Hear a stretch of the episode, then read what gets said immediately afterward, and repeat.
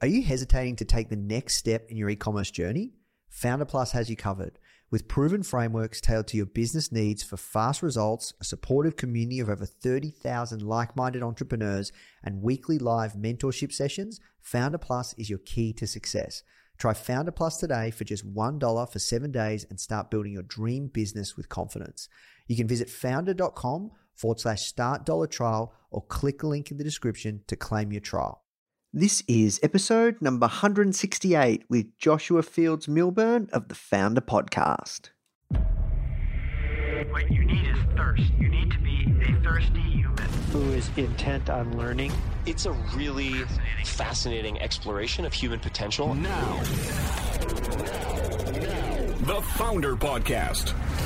Even the greatest entrepreneurs had help. If you want to learn from the most successful founders on the planet, you are in the right place. Branson, Mark Cuban, Tony Robbins, Tim Ferriss, Arianna Huffington, Steve Case, Gary Vee, Sophia Amoruso, Barbara Corcoran, Daymond John. Learn from the greatest minds in business today with interviews hosted by Nathan Chan. This is not your average entrepreneur podcast. The Foundr Podcast.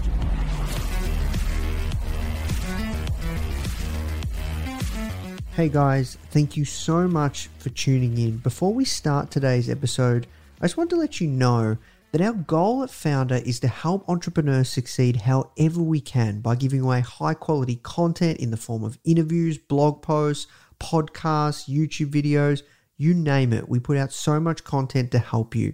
And another interesting project that we're working on right now is partnering with world class founders like Daymond John, Alexa Von Tobel, Gretta Van Riel, and so many more to teach crucial skills like negotiation, finance, e commerce, and so much more.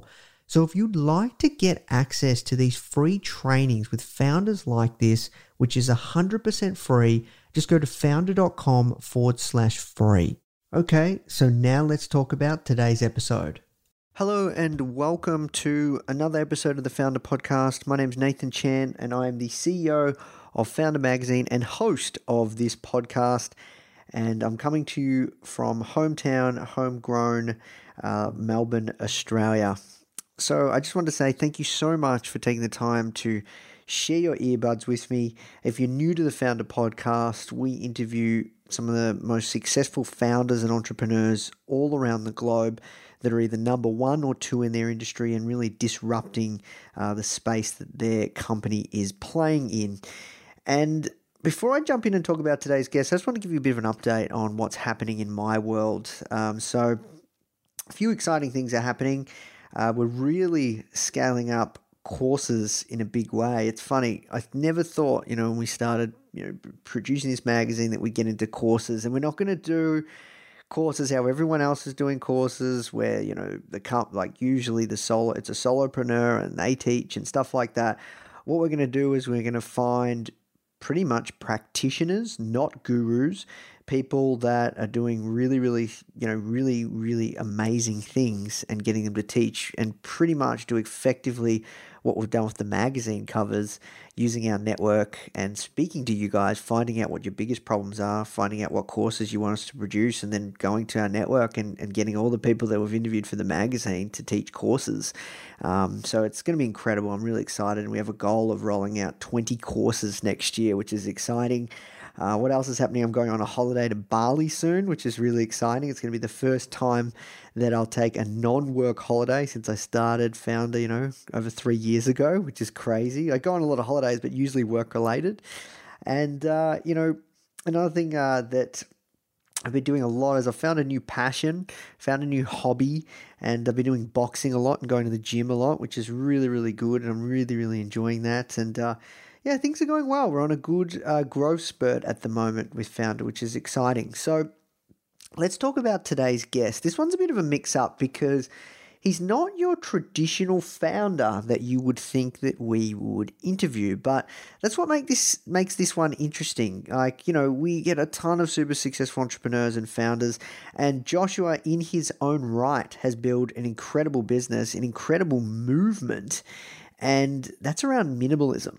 Now, some of you might have heard of minimalism and living a minimalistic lifestyle. Some of you may have not. They produced an epic documentary that I highly recommend that you watch on Netflix.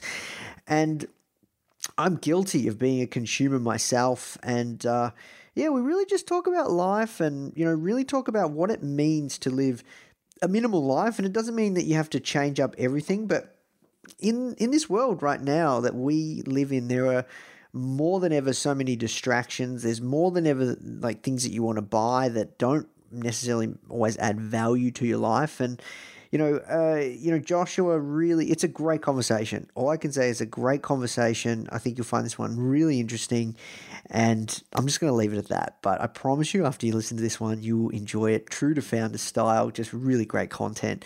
If I do say so myself. If you are enjoying these interviews, please do take the time to leave us a review. If you uh, would like to know more about what we do, just go to foundr.com. And if you would like to check out the show notes, just go to foundr.com, F O U N D R.com forward slash 168. Okay, guys, that's it from me. Now let's jump into the show.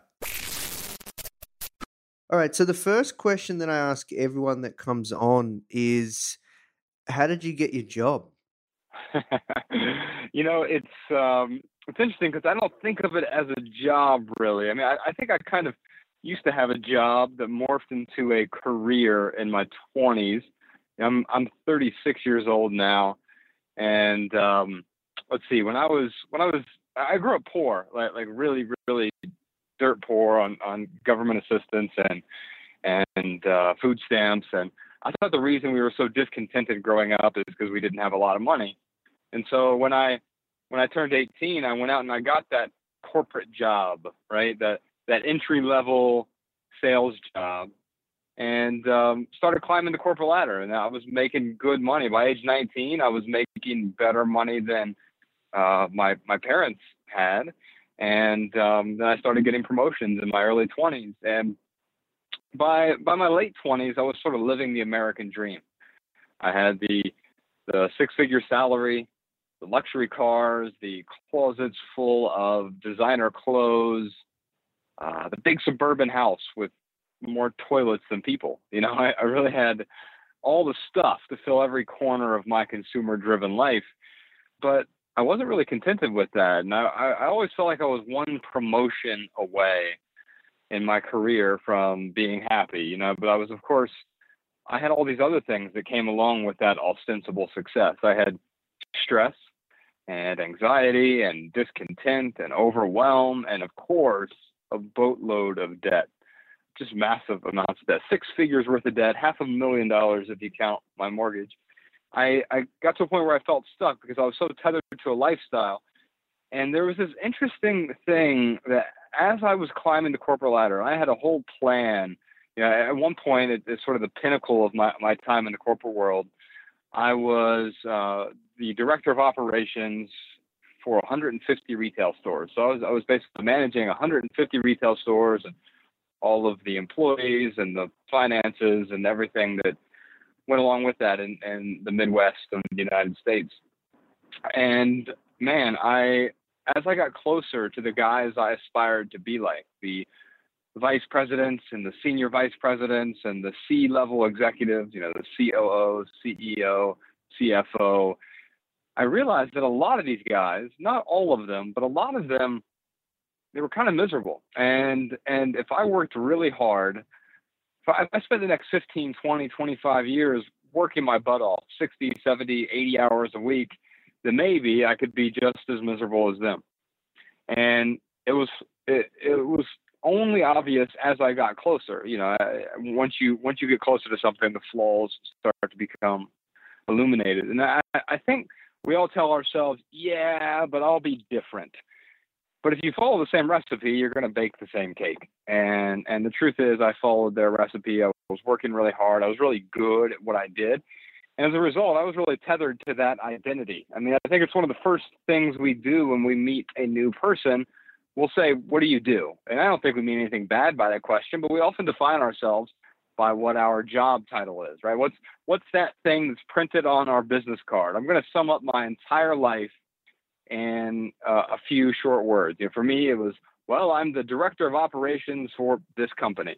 And that was supposed to define who I was as a person. Now, don't get me wrong, there's nothing wrong with having a job. There's nothing wrong with, with working a, a nine to five. I think we all have to pay the bills. My problem was my entire life was wrapped up in this identity of being this exe- executive who aspired to be a, a, a vice president and then to be a C-level executive. I had a whole plan mapped out by age 40. I was going to be the COO of this company, and I was well on the way of doing that. I was, I was the youngest director in, in my company's history, but I realized I was successful only in, a, in a, a very narrow sense. I might may have looked successful. I had the job title. I had uh, the income. Uh, I had the the house and sort of the, these these trinkets of success, but I wasn't successful in a broader sense. Yeah, I wasn't healthy. I weighed 80 pounds more than I weigh now. Uh, I felt discontented. I felt kind of stuck. I didn't feel like I was pursuing anything that was a creative endeavor. I didn't feel like I was living a, a meaningful life. I, I didn't feel like uh, my relationships were very solid because most of my time was spent. It was really spent in close proximity to people who were closest to me in terms of proximity, but but not closest to me in terms of my values, my interests, my beliefs, uh, who the person I wanted to be was. And so as a result, I sort of projected an image of myself, like I'm I'm this particular guy. I'm going to fulfill this this template, and that template was sort of this American dream lifestyle. I mean, I literally had a a white picket fence, and um, man, I, I I realized that that's an okay template for some people, but maybe the American dream wasn't my dream, and maybe just maybe it took getting everything I thought I wanted to realize that everything I ever wanted wasn't actually what I wanted at all.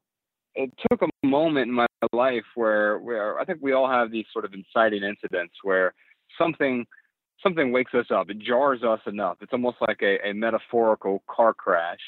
Uh, for me, I was a double car crash. My my mother died and my marriage ended both in the same month. And and those two events forced me to look around and start to question what had become my life's focus. And it turns out I was so focused on my career.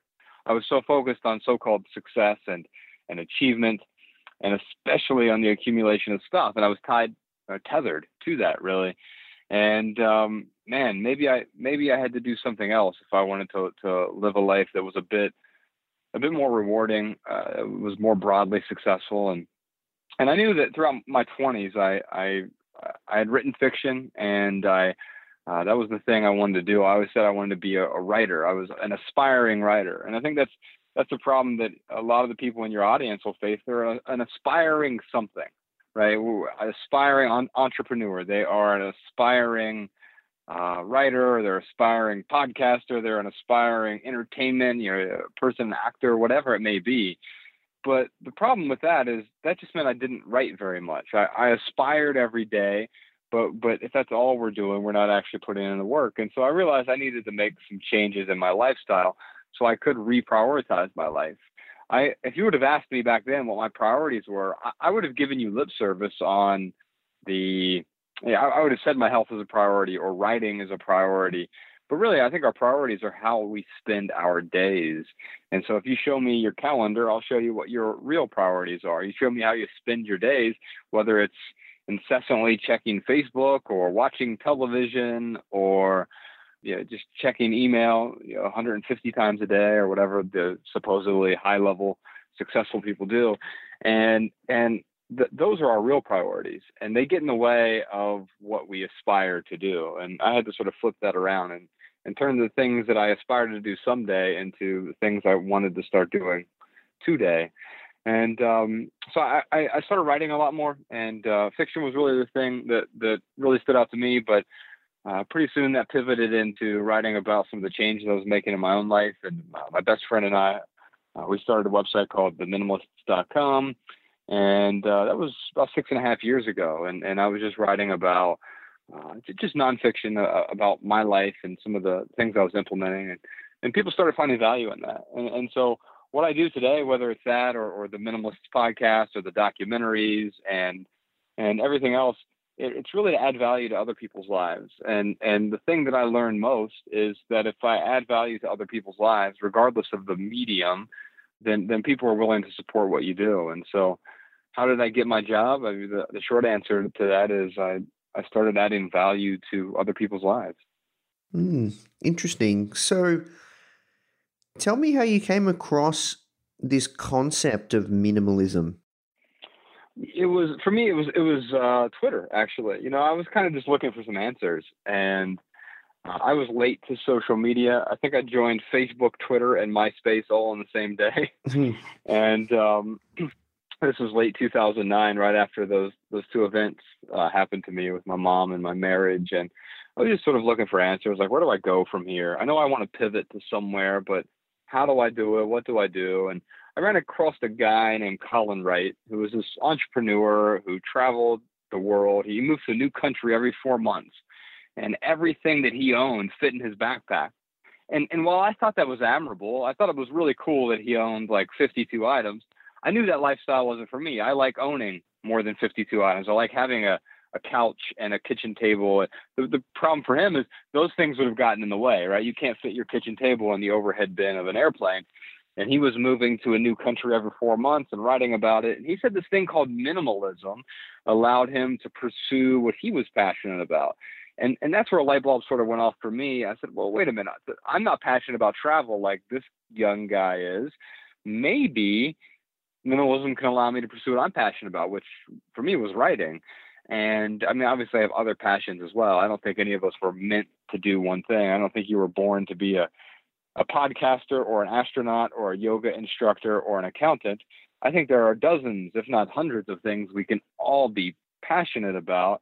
Uh, the secret for me, or the, the, key rather, not the secret, the, the key for me was discovering something aligned with my values and, and my beliefs and, and the person I wanted to be. And for me, that was writing. And, and I realized that, wait a minute, if I simplify my life, if, if I'm no longer tethered to that other lifestyle, if I'm not, no longer tethered to someone else's template of happiness or success or contentment, then you know what? I can probably pursue what I'm interested in, these sort of creative endeavors that that I'd like to try out. But I said, well, wait a minute. Maybe this minimalism thing is only for young entrepreneurs who are traveling the world. And of course, that ended up not being true. I, I discovered a bunch of other people, uh, many of whom we interviewed in our in our documentary uh, that's on Netflix called Minimalism we uh, we went out and, and talked to people like Leo Babauta and his wife Eva, and they have six kids together. They're a whole minimalist family. And I said, wow, you know, at the time I didn't have any kids and my marriage had just ended, so I was somewhere in between all of that, right? I didn't want to be the the globe-trotting peripatetic writer like Colin, and I didn't want to have six kids like Leo, but I knew I'd probably fall somewhere in the middle. And if I wanted to simplify my life, I'd have to look at all these different recipes. People like Courtney Carver, who's a a mother to a teenage daughter, or Joshua and Kim Becker, who have a family that lives in the suburbs, and all of these different minimalists had different recipes for minimalism. And if I wanted to simplify my life, I could tweeze out a few ingredients from each of their recipes and create my own recipe for a more intentional life. And that's really where it started with me. It was basically a question that, started the whole thing was how might your life be better with less? And by answering that question, I was really able to identify the the purpose of minimalism. It wasn't just the the how-to side of things, but the why-to side of things. And I realized I had more time for my health and my relationships and and certainly my finances. I could finally get those under control because even though I make good money in the corporate world, I I spent even better money, and that's why I had all that debt because I was constantly chasing someone else's uh, uh, idea of what I should have uh, buying things that I didn't need with money I didn't have to impress people I didn't know, and uh, I had to, I had to let go of that so so that I could uh, pursue what was important to me. Hmm. So you did you straight away give up your job that you're working uh, in operations, or just kind of was a slow transition? it was a long transition and there was a lot of pain involved in that transition because I had so much debt. I knew that I couldn't just simply do an about face and turn the other direction and and run away. I th- that would have been irresponsible. You know, completely making a, a large change without any kind of plan as a recipe for discontent and and dissatisfaction and uh, while it would have been really nice to just say, well, you know, walk into my boss's office and say, "Screw you, I quit. I'm I'm out of here." uh, that would have been irresponsible. And, and so I put together a plan, and it took me several years. It took me about uh, two years before I was uh, two years of really, really hard work to to leave the corporate world, and then two year two more years after that before I was debt free. And uh, so it was about four years total to go down that road of financial freedom, which is you know, a special kind of freedom because once we're once we're no longer anchored to that debt, we're able to to move around a lot more freely. We we gain back this sort of mobility and this this uh, ability to um, well to, to also tell it how it is, right? I mean, when we are we're beholden to other people, whether it's uh, stakeholders or um, you know people who sort of dangle this check over your head, you uh, you don't really have the autonomy that you would like to have and we're all going to have responsibilities. You know, I have responsibilities to other types of people now. I, we have a, a large audience of about 20 million people in, in total, whether it's the, the podcast, the, the documentary, or the essays that we write on our blog. But my responsibility is to them, and it's not to one single person who's able to to uh, you know stop everything from happening. And and so the difference now is my actions align with my values. And, and for me, that's been the the key to contentment in what I'm doing. And, and it's no longer just pursuing happiness, right? It's pursuing meaning in the work that I do, and happiness is is really a byproduct of that. Hey guys, I really hope you're feeling inspired from today's interview. The truth is, there's never been a better time to build an e commerce business. And the best part is, you don't have to do it alone. And that's where Foundr Plus comes in, which I'm really excited to share with you. If you're feeling stuck in your e commerce business, lacking confidence to move forward, or really worrying about making costly mistakes, Foundr Plus is here to support you. You get access to a customized learning pathway with proven frameworks from successful e commerce founders for fast results, a supportive community, weekly live mentorship exclusive savings on startup tools, and 24 7 real human support. Try Foundr Plus today for just $1 for seven days and start building your dream business with confidence. You can visit foundr.com forward slash founder Plus trial or click the link in our show notes to claim your trial. All right, now let's jump back in the show. Mm, I see. So when it comes to to living, uh, I guess with a minimalist lifestyle. Can you talk me through how someone could get started? And then also, I'm really curious around, you know, how much stuff do you own right now?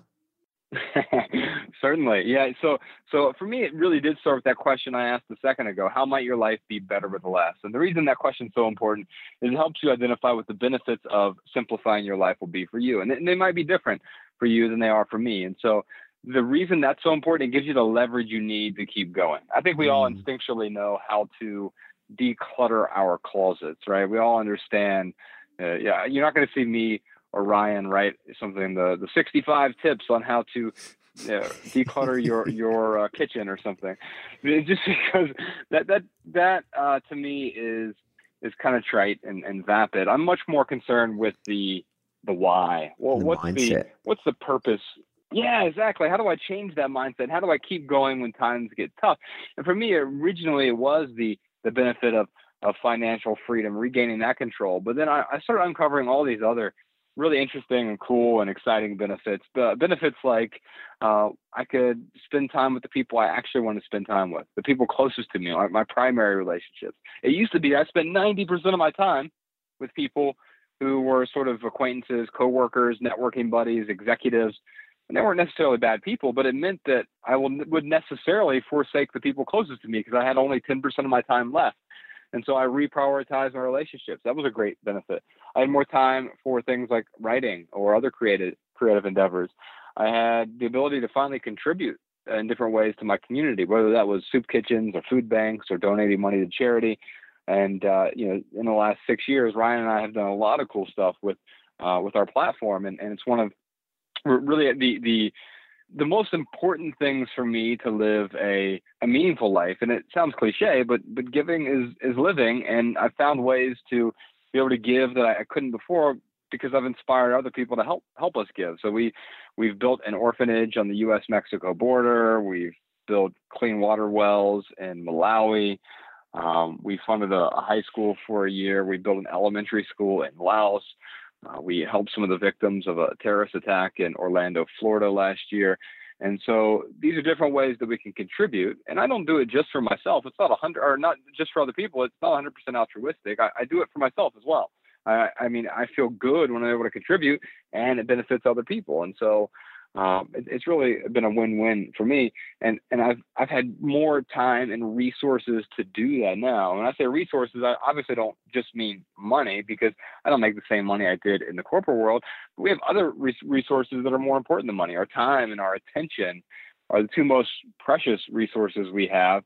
And quite often we just give those up willy nilly, right? We're we're constantly checking Instagram or something and Instagram is a tool. We can use it, uh, but we can also get lost in the, the glowing screen that's in front of us and forsake the things that, that are most important that are around us. And I think by, by letting go, we're able to start, once we deal with that external stuff, the, the clutter in our lives, that's really a, a physical manifestation of what's going on inside. So if we deal with what's going on outside, we start dealing with this emotional clutter, the mental clutter, spiritual clutter, this internal clutter, the financial clutter, all these other types of clutter that are going on in our lives.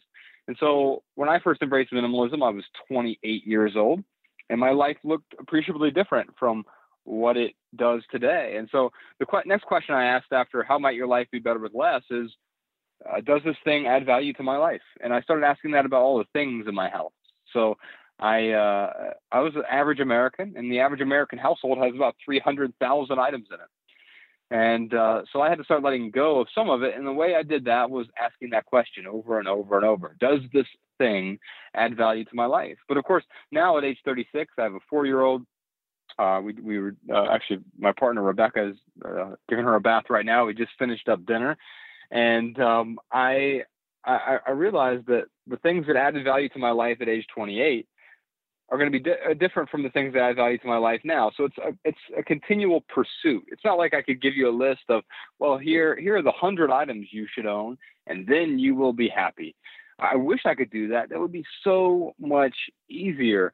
But but the truth is that the things that added value at 28, they may stop adding value tomorrow, uh, the next day, the next day. And so I have to keep asking that question. And of course, I ask that same question when I bring new things into my life. You know, if, if I'm buying something new for Ella, our four year old, then I have to I have to figure that out. If I'm bringing something new into my life, is this actually going to add value to my life?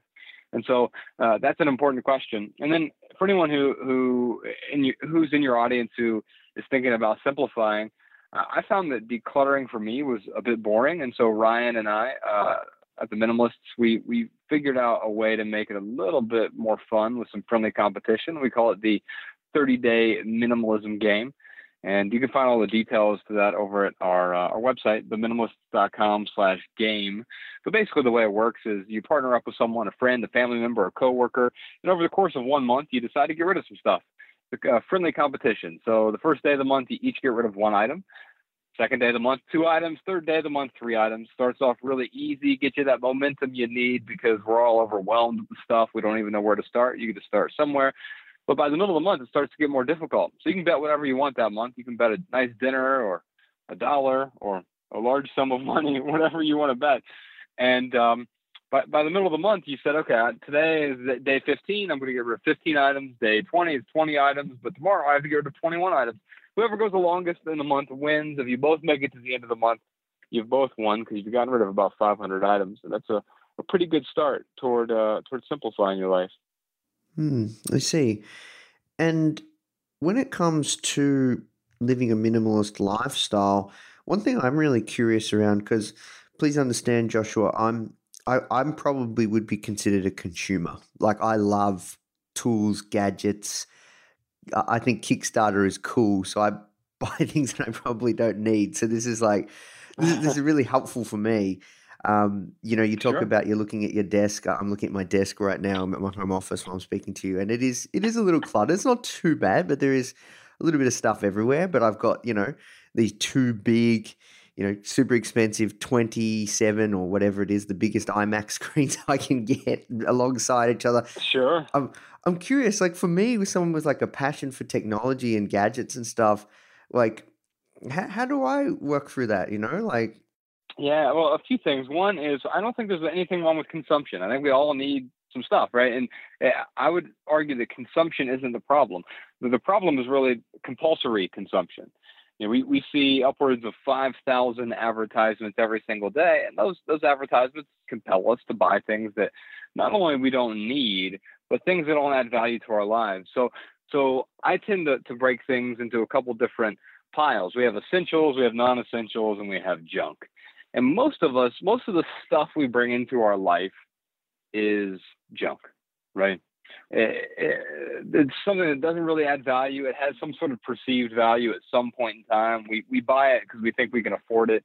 Because quite often we just look at the the price tag of the thing, and so we might be able to afford the uh, you know whatever widget we want to buy, but we don't think about all the other costs. I mean, first off, if you put on a credit card, you can't afford it, right? That's debt, and there's no such thing as good debt because that prevents us from being from being free in some way.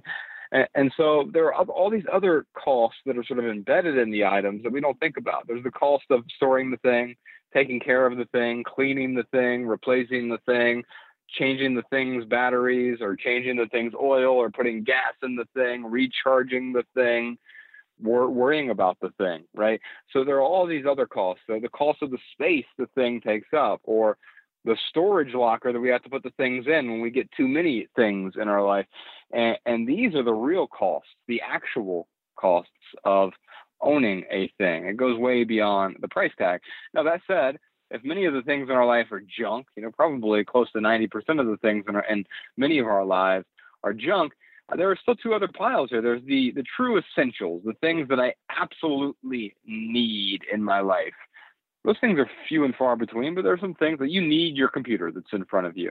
But then there are other things that add value to your life. And I think those things are important as well. They enrich our lives. You know, you might call these things wants uh, versus uh, uh, the the junk. There are some things that you don't truly need, but they add value to your life. And I say there's nothing wrong with that. But those things are what makes life interesting or passionate or or just gives us the ability to do something else other than you know twiddle our thumbs all day. I embrace technology. I'm not a luddite. I ha- I'm talking to you right now on on a smartphone, right? And I uh, I have a computer at home, and and what I've realized is that I don't want to deprive myself. Minimalism isn't about deprivation. It's about getting rid of the excess. So the things that I own, this is a weird paradox of minimalism. Actually, I get far more value from the few items I own than if they were watered down with hundreds of thousands of other items. And so I'm a lot more deliberate with the, the things I bring into my life. But I also realize that I'm not trying to be a monk or an ascetic. I like having some stuff that adds value to my life. The key is to be to be reasonable, but also to be honest with yourself. We can justify just about anything, but I don't hold on to things that I'm I'm that I, I once purchased, and I don't hold on to them uh, just in case. That's like the worst excuse that I used to always have. I'm gonna, I'm just gonna hold on to this old you know, BlackBerry charger just in case I need it someday in some non-existent hypothetical future. And that that let me hold on to a bunch of stuff I didn't actually need. It was it was junk.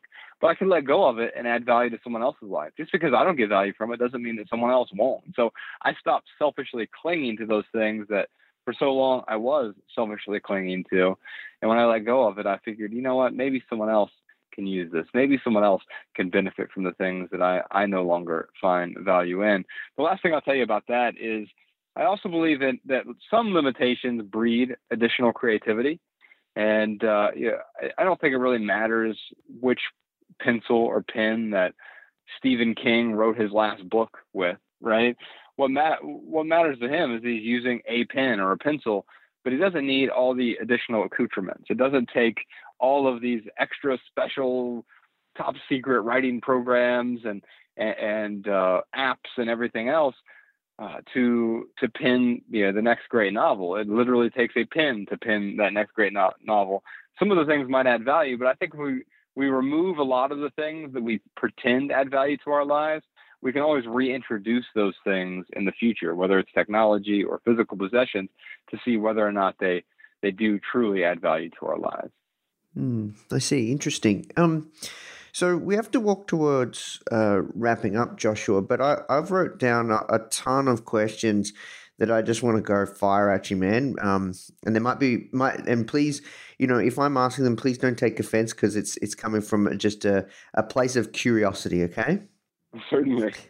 Um, so one thing that I've noticed uh, amongst extremely successful entrepreneurs, founders, is they're extremely hungry, um, and that and that hunger is is is what I guess is, is a big part of that catalyst of, of them building, you know, a, a, disruptive business or, you know, a business that is making a big impact on the world or they're number one or two in their industry. Um, do you think you can have that hunger that that's that you I, that I hope you know I'm describing, uh, and live a, I guess, a purposeful uh, life, you know, with with the essentials, like living in, you know, as a minimalist or an essentialism and still be happy? I think so. I, will I'll tell you, I don't think happiness is the point. I, I think I think uh, living a life of purpose, or what, just what I would call meaningful life, is is really the point. Aligning those short term actions with the long term values, and and yes, I, I, certainly think you can. I I um I would say I'm not competitive anymore. That was one thing that was really difficult for me to let go of. Uh, but you can still have that hunger in the sense that I aspire to be the best version of myself. So if I'm competing with anyone now, it's my you know, at 36 now. I'm competing with my 46 year old self, and and can I achieve what? Am I going to look back in the mirror and say, "Wow, I did the best I could given given my circumstances and the resources that I have"? And I know it's not going to be perfect, but as long as I can look myself in the mirror and say I did the best I could do, I put my best foot forward, then of course I give myself permission to be happy. Hmm. Um, do you think living your lifestyle or the lifestyle that you're living or, or having this way of living, um, do you do you ever think to yourself, um, or, or what, what are your thoughts on is it ever enough? Yeah, I mean, so so the, the word enough is important because that word is perspectival for for each person, right? What's enough for me is going to be different, even for someone like Ryan, who has a relatively similar life to me, and we we run a website together. We have similar interests and and desires, but he has different hobbies. So so he has he has some different things that will require him to acquire n- new things, and so enough changes over time, and, and having too much is not good but having not enough is also not good. You know, sort of this. I've lived both sides of the spectrum. I, have had. I grew up really poor. I had no money.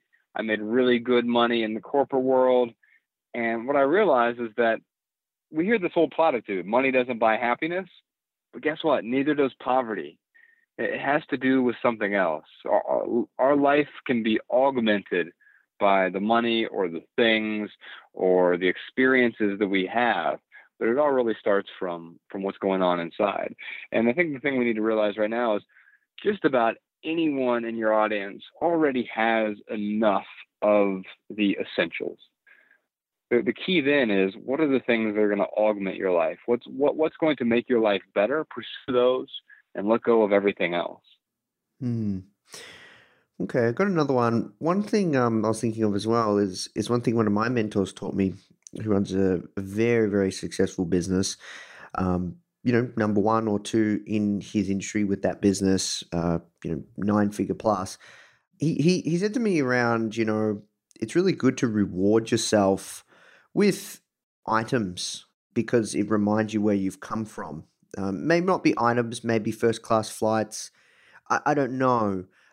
Definitely would not fulfill kind of you know how you you spoke about you know do do I really need this is, is, this doing this its job or or is it bringing value to my life what are your thoughts on that yeah I love experiences over over things whenever possible and so rewards can be nice. They can be be, be sort of nice markers or benchmarks and that doesn't have to be a physical thing necessarily. A reward can be you know, owning an experience. That can be a vacation or just a trip or like you said a first first class flight flight.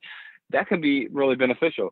Uh, the other thing sometimes i like consumables you know uh, in fact when i'm buying gifts for someone else i will try to gift them an experience or i'll gift them a consumable a nice bag of coffee or a bottle of wine or a shared experience that we can have together, concert tickets, a meal, something like that. And and just I just had a birthday recently, and my partner Rebecca, she she bought us a couples massage, and that's a a great experience we were able to have together. She benefited from it. She double benefited from it because she got the massage as well, but she also you know, got to make me happy, which I know makes her happy as well. And we care about the people closest to us. We obviously want them to be happy. Well, guess what? The person closest to you, absolutely closest to you, is you. And of course, you want you, you want to reward yourself for for doing what you're doing, as long as you feel like you've you've earned or you deserve that that reward. Mm. Yeah, I love it. Um, when it comes to uh, you know yourself and uh, you know how you, you, you said to me that you you were working in a job that you really didn't like, or you you were tr- you were trying to live live a life of success that was perhaps pushed on you by society. Do you, what are your thoughts on you know I guess maybe for a big chunk of our audience that I guess you know are trying to to do the same in the sense that we uh, you know want to develop and build our own companies to obviously bring value to to other people's lives, but at the same time be successful and you know um, have have a sense of financial freedom as well, from the sense that uh, you know we we're in control of our own destiny.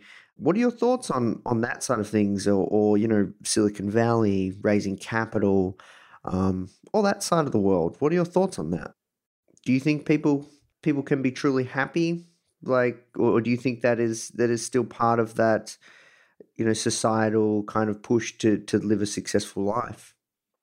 Yeah, I mean, I think we really we have to really define what success means to us, right? And I, I know that, uh, like I said a second ago, I, I was I was a competitive person in in my twenties, and I think there are two different types of of competition, and maybe more. Uh, there's sort of friendly competition where it's just a you know a little contest or something. You know, playing basketball uh, is is friendly competition, and then there's sort of uh, the the binary I win, you lose everything kind mm. of competition. Yeah, and uh, there's probably a bit of a spectrum there, but but I think that that can breed a lot of discontent. You know, I live out in in Montana now, and I often go to the sauna with some Native American tribes, and they they uh, wow. really schooled me on on, on a few. Uh, on a few, uh, I'm, I'm just on a different mindset, really, a few different ways to think. And one of them to me said, he was talking about how Americans are so competitive. And he said, you know, our tribe believes that competition is a mental illness. And wow. uh, so we we don't we don't really understand like you win, I lose. Like anyone in our tribe, if you win, I win. If I win, you win. And the person who wants me to lose at something is mentally ill. At least that's how it is in their culture. Now, I wouldn't take it to that extreme, but it was at least a different perspective. And I enjoy surrounding myself with some of these different perspectives. They at least let me look at something like competition and and being number one in an industry or, or whatever else, those things can be great. They can make us feel good. But when all of our self worth and success is tied up in, in being number one, then what happens when you're number two or number three or number five? It used to be that number five would have been great for you, but now you're depressed and getting ready to jump off a building. And that's a, a that's not a recipe for for success in my book. You know, for me, success has a lot more to do with am I growing as an individual and am I able to contribute to other people in a meaningful way. Mm. Yeah, I love that perspective. Thank you. So, final question, or two last questions. Uh, the first one is.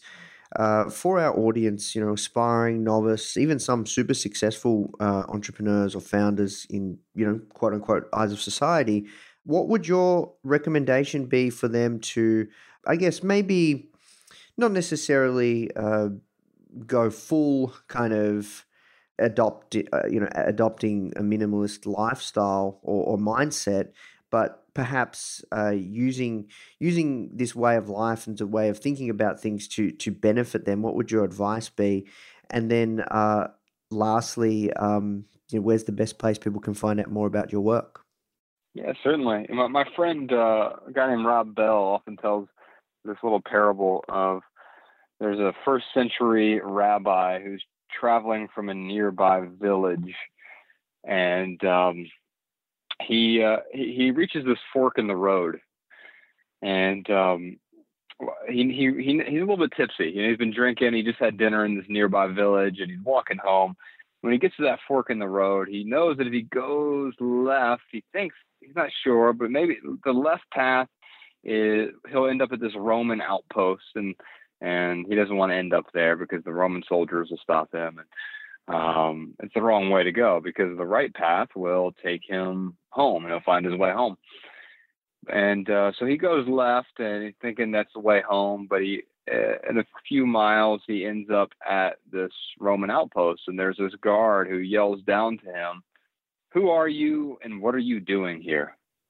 And the rabbi just sort of looks up at him, and the, the guard yells down at him again, who are you? And what are you doing here? And the rabbi said, How much are you are they paying you? and the guard just sort of looks at him puzzled.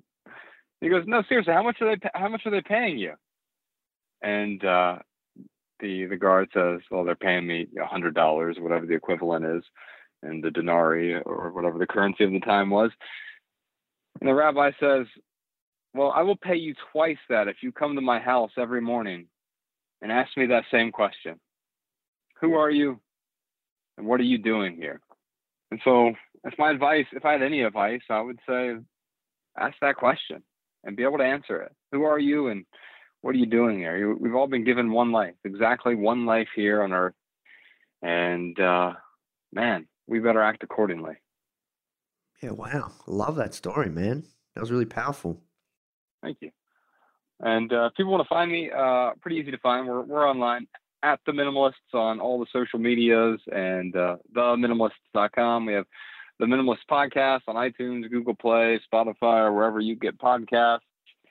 And uh, our documentary is called Minimalism, a documentary about the important things. It's on Netflix, iTunes, Amazon, all those fun places. And then we're in the middle of a tour right now doing uh, 40 cities in North America. It's called the Less Is Now Tour. All the details of that are on our website. Ryan and I give an in depth talk about minimalism. We record a live version of the Minimalist podcast, answer a bunch of questions, dish out a bunch of free hugs while we're out there on tour. And uh, we're in North America now. We're going to do Australia and uh, and hopefully uh, Europe next year. So uh, stay tuned for that. All the details over at theminimalist.com. Awesome. Well, look, uh, thank you so much for your time, Joshua. That was an incredible conversation, man. I really appreciated it. And uh, I'm going to start playing that game, I think. you know, I'm really grateful for your time, Nate, and thank you so much for uh, for chatting with me today. Yeah, you're welcome. Thank you as well. I really appreciate your time. Hope you have a great tour, and I'll speak to you soon. All right. Take care, brother. Hey, guys. I hope you enjoyed this interview.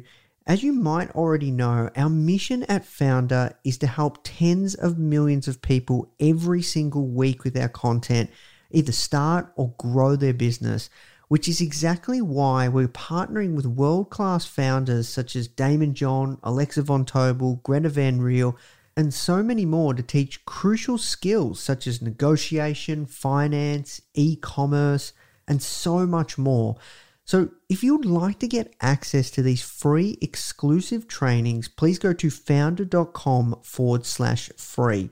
These are 100%. We go super in depth on teaching a particular topic, and I know that you're going to love them if you enjoy this podcast. So, just go to foundr.com forward slash free. All right, guys, I'll see you in the next episode.